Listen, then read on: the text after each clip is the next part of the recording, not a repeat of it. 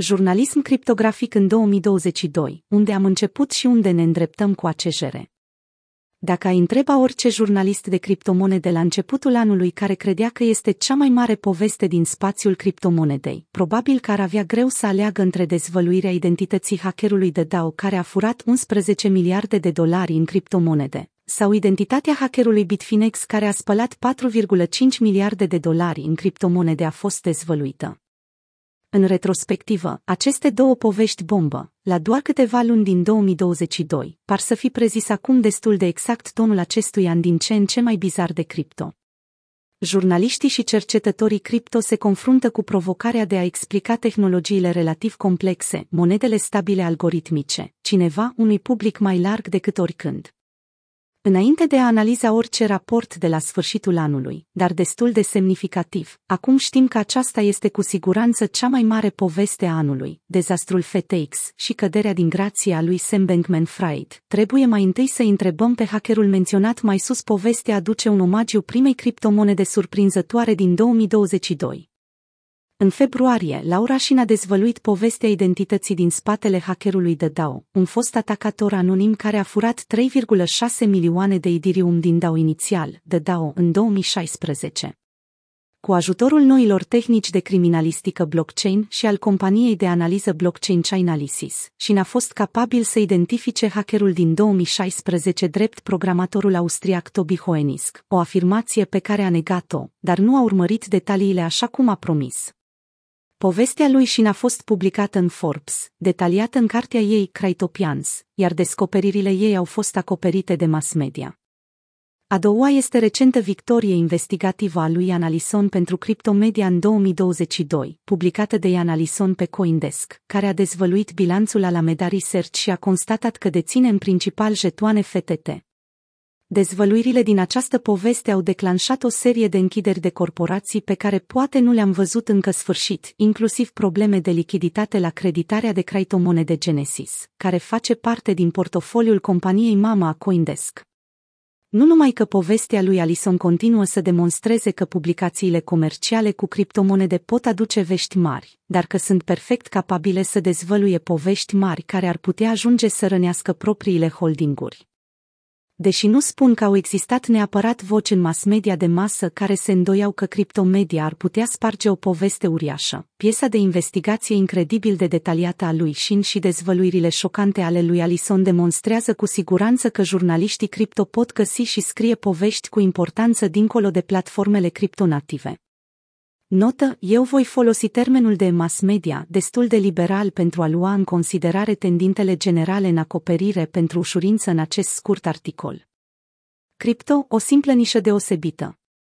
Următorul mare eveniment de la începutul anului s-a întâmplat să fie revelația unui alt hacker necunoscut anterior, Ilya Lichtenstein și Heather Razzlekhan Morgan, acuzați că au spălat aproximativ douăzeci și cinci de mii bitcoin care au fost piratați anonim într-un schimb de criptomonede în două mii șaisprezece. Bitfinex a fost furat. La sumele uriașe de bani implicate și la cariera de rap amator ușor de batjocorit a lui Razzlekhan, povestea cripto a fost din nou acoperită pe scară largă de mass media mainstream. Dar ar trebui să rețineți că mass media tradițională continuă să picteze excentricitățile presupușilor spălători de criptomonede de mult timp după ce publicul a uitat de dul. Deși povestea a izbucnit în februarie, Vanity Fair a lansat o relatare detaliată a celor doi presupuși infractori abia în septembrie, la opt luni după arestări.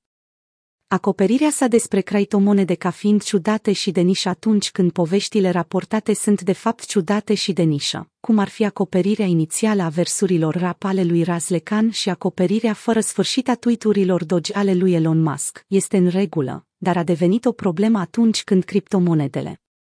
Povestea a devenit mai mare și mai serioasă, iar mass media a căzut în rutina de a le spune în continuare, oh, asta e ciudat. Trata.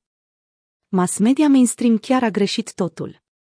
În afară de ceea ce unii văd ca un refuz de a lua în serios povestirile cripto, o altă problemă recurentă în acoperirea poveștilor cripto în două mii douăzeci și doi este acuratețea. Anul două mii douăzeci și doi aduce mai mulți jurnaliști cunoscători în criptomonede în mass media mainstream, M S M, sau cripto este încă văzută ca o piață de nișă ciudată care nu necesită acoperire de către jurnaliști profesioniști, ceea ce duce la inexactități nefericite în acoperirea M S M. Anul acesta, Camille Russo de la Defiant și John Sindreu de la W S J au avut o luptă pe Twitter, cum au tendința de a face, pentru acuratețea raportării. Russo, o fostă reporteră Bloomberg care a publicat o carte despre DeFi și a lansat un canal comercial DeFi, și-a postat pe Twitter consternarea față de acoperirea de către Wall Street Journal a prăbușirii Celsius.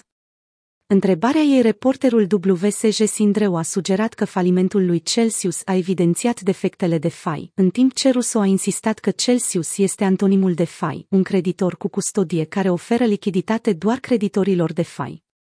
Un discernământ potențial dificil și o dezbatere publică ulterioară i-au făcut pe Russo și pe Sindreu să simtă că au dreptate.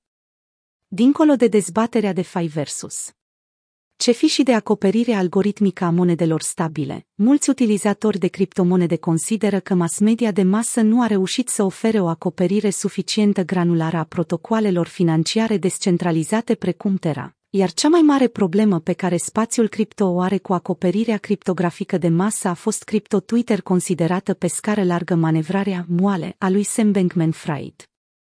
Mulți pasionați de criptomonede s-au adresat rețelelor de socializare pentru a se plânge de văruirea S B F de către media de masă în ceea ce ei consideră a fi unguri ciudate, cum ar fi donațiile sale politice, nerespectarea promisiunilor caritabile și greșeli.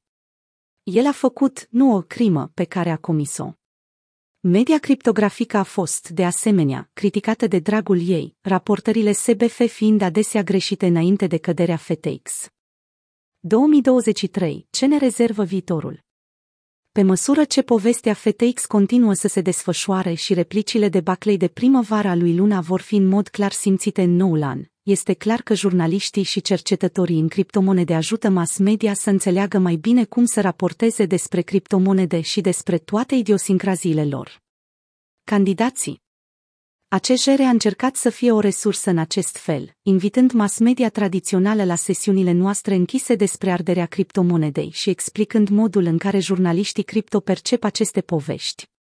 În grupul nostru au continuat să apară idei pentru desfășurarea atelierelor de analiză criminalistică blockchain și de mentorat viitorilor tineri jurnaliști interesați de criptomonede. Poveștile din industria cripto în acest an au fost cu adevărat explozive, schimbând pentru totdeauna modul în care mass media de masă acoperă acum criptomonede.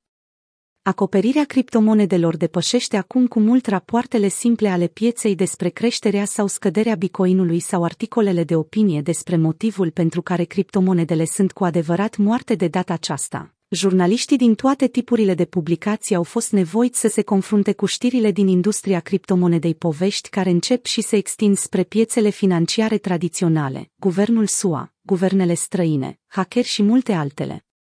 două mii douăzeci și trei promite să fie un an cu mai puțină acoperire în zona de război cripto, dar cel puțin este anul în care mass media mainstream va considera acum necesar să includă criptobiat. Criptomedia poate fi o sursă de adevăr pentru un grup mai larg de oameni decât oricând înainte, în timp ce mass media de masă lucrează din greu la creșterea unei noi industrii care trebuie luată în serios.